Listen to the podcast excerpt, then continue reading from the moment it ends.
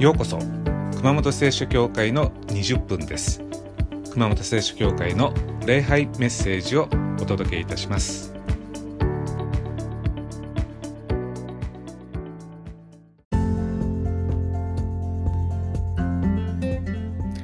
はい皆さんこんにちは、えー、昨日はですねここ熊本は地震がありまして宮崎県沖であった地震なんですけれどもかなりこっちも揺れました。久しぶりの地震らしい、え、地震でした。えさて、えー、皆さん、人に注意するっていうのは難しいですね。こう相手のためを思って注意しても、なかなか相手に伝わらない経験っていうのはしたことないでしょうか。まあ、伝わらないどころか逆効果になることもあります。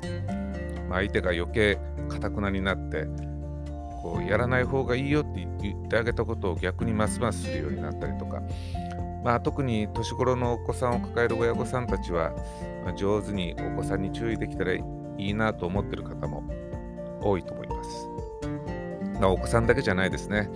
まあ、職場やあるいは友人、知人関係でも、まあ、なかなか注意しても聞いてもらえません。で、なんで、えー、注意しても聞いてもらえないのでしょう。まあ、言い方が悪いのか、もっと優しく伝えた方がいいのか、まあ、言葉の選び方が悪いのか、あるいはタイミングが悪いのか、まあいろいろ理由はあると思います。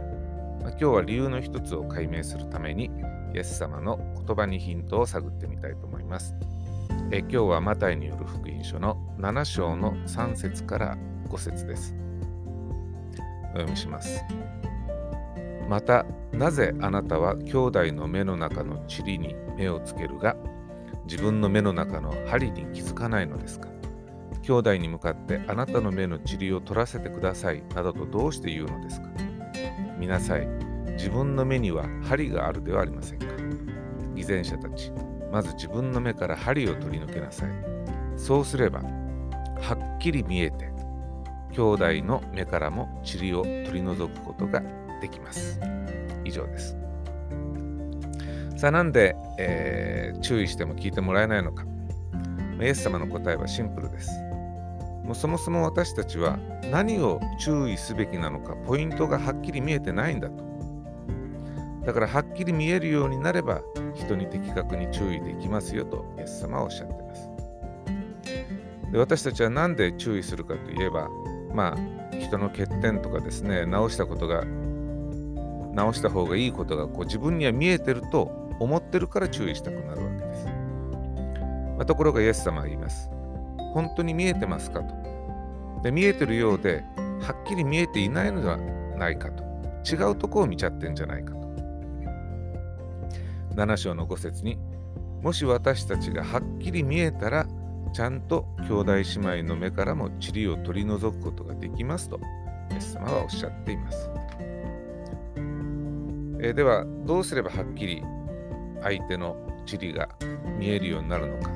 イエス様はちゃんとそこのところも教えてくださっています。まず私たちがはっきり見えていない原因は自分自身に原因があるんだと。実は私たちの目が曇ってるんだと。でなんで曇ってるかっていうと私たちの目の中に針があるというんですね皆さん針ってご存知でしょうか？あの裁縫する時の針じゃなくてですね建築用語の針です針っていうのは、まあ、昔の、えー、木造建築で屋根を支えたりする横木なんですね。まあ、皆さん古民家とか行ってみると分かると思うんですけれどもあの上の方に大きな横木が見えたりするんです。で丈夫でですね太い木がガーンと張ってあるんですね。でそれが針なんです。イエス様は私たちの目の中に針があるんだ。まあ目の中にあの大きな横木っていうのは入らないですけどね。まイエス様はわざとオーバーに言ってるわけです。とにかく目の中に大きな邪魔が入ってるから人の目の中のゴミを取ってあげようとしてもゴミがちゃんと見えないんだ。えでははっきり見えるようになるためにはどうすればいいのか。イエス様の答えは相手の塵を見つけた同じ場所に同じ自分の場所に塵を探しなさいとですもし人の目の中にゴミを見つけたら、まず自分の目の中にゴミを見つけなさい。相手の血を見つけた同じ自分の場所ですね。じゃあどうすれば自分の目の中のゴミを見つけることができるの？か。まあ、自分で自分の目は見れないわけです。でなんで私たちは人の目のゴミを見れるかっていうとこれは外から見てるからです。で自分の目の中に針があっても気づかないのはもう理由は簡単で自分の目は自分で見れないからです。では自分の目の中の針を見るにはどうすればいい？か。イエス様の答えは相手の立場になって自分を振り返るということです。まあ、英語ではですね、相手の靴に自分の足を入れてみるという言い方するんですけどね。まあ私、えー、新婚時代、こう妻が食事の前にですね、必ず僕に聞くんですね。何食べたい？って。で僕はいつも何でもいいよと答えてました。で、何でもいいよって答えてあげた方が、相手に作る方にですね、選択肢が広がって自由に好きなものを作れると思ってたからです。ところがですね、今、僕自身が家事してるんですけれども、自分で家事してみて気づきましたね。こう食事作るときですね、一番簡単なのは、この作るっていう部分なんですね。もう作るの簡単なんです。で何が難しいかっていうと、毎日のメニューを考えることなんですね。で、相手の立場に立ってみてこう気づくわけです。こう何でもいいから食べたいものを言ってくれた方が作る方は楽なんですね。ああ、気づかなかったなと。自分が家事をやってみてこう気づいたわけです。相手の立場で自分を考えるとこう目の中の針が見えてくる。今まで見えなかったものがはっきり見えてくる。そして相手の立場の理解が深まるわけです。そしてこれが塵がここにあるなと思ってたところには実はなくて違うところにあるというのも気づくわけですね。え失礼しました、まあ。イエス様は人に注意するなとは言っていません。はっきり見えてから注意しなさいと言ってるわけです。で私たちの問題点の一つははっきり見えてると思って見えてると思った瞬間に注意しちゃうからダメなんですね。まずはっきり見えてないという前提で物事を進めるってことです。で、はっきり見えるようになるまでは何も注意しないということです。そこが我慢できるか、そこがポイントですね。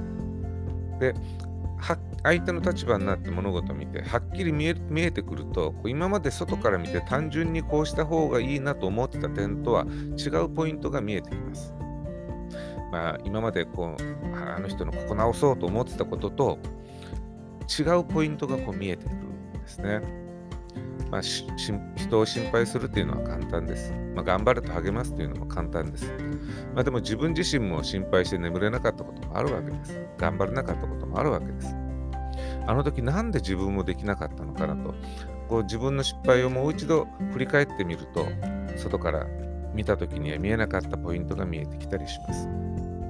な物事の複雑さをがですね、内側から自分に当てはめて、えー、見えてくると、まあ、いいアドバイスができるわけですね。まあ、神様が私たちにやってくれたのがまさにこれです。神様はまず自分自身が罪ある人間の立場に立ってくださいました。神様から見えた自分の罪を外から裁かなかったんですね。いや外から見えた人間の罪を外から裁かなかったわけです。神様でさえまず相手の立場に立ってからじゃないと裁かないんですね。イエス・キリストが罪人である私たちの立場に立ってくださって十字架についてくださいました。つまりイエス様は罪ある人間を自分自身の内側から経験してくださってそこから私たちを見てくださるわけです。ですからイエス様の霊が私たちに語りかけるとき私たちはこうすぐ納得することができるわけです。まあ、ヨハネによる福音書の8章に会員の女という有名な話があります。まさにイエス様の今日の教えにぴったりですね。まあ、不倫した女性が、えー、イエス様のところに連れてこられたと。で連れてきた人たちが言うわけです。立法では、えー、こういう女性を石で撃ち殺せと言ってます。どうしますか、イエス様と。イエス様が答えるわけです。あなた方の中で罪を犯したことがない者がまず石を投げなさいと。要するに、この女性の靴に足を入れてみなさいということです。まあ、すると1人去り2人去りでとうとうみんないなくなりました。それは相手の立場に自分を置くことで自分の目の針が取れてそれで物事がはっきり見えたからです。まあ、イエス様は人を正そうとするなとは言ってません。そうじゃなくて物事がはっきり見えるようになるとちゃんと、えー、兄弟姉妹の目からも塵を取り除くことができますと言ってるわけです。つまり第一印象ですぐ注意するのは早すぎると言ってるんですね。人の欠点やミスを自分自身に当てはめてみると物事は違って見えてきます。最初とは違う世界が見えてきます。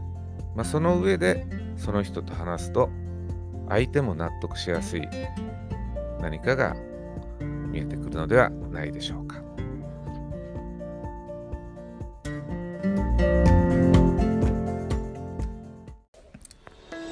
それでは熊本聖書協会の20分はこれまでです。ご視聴ありがとうございました。また来週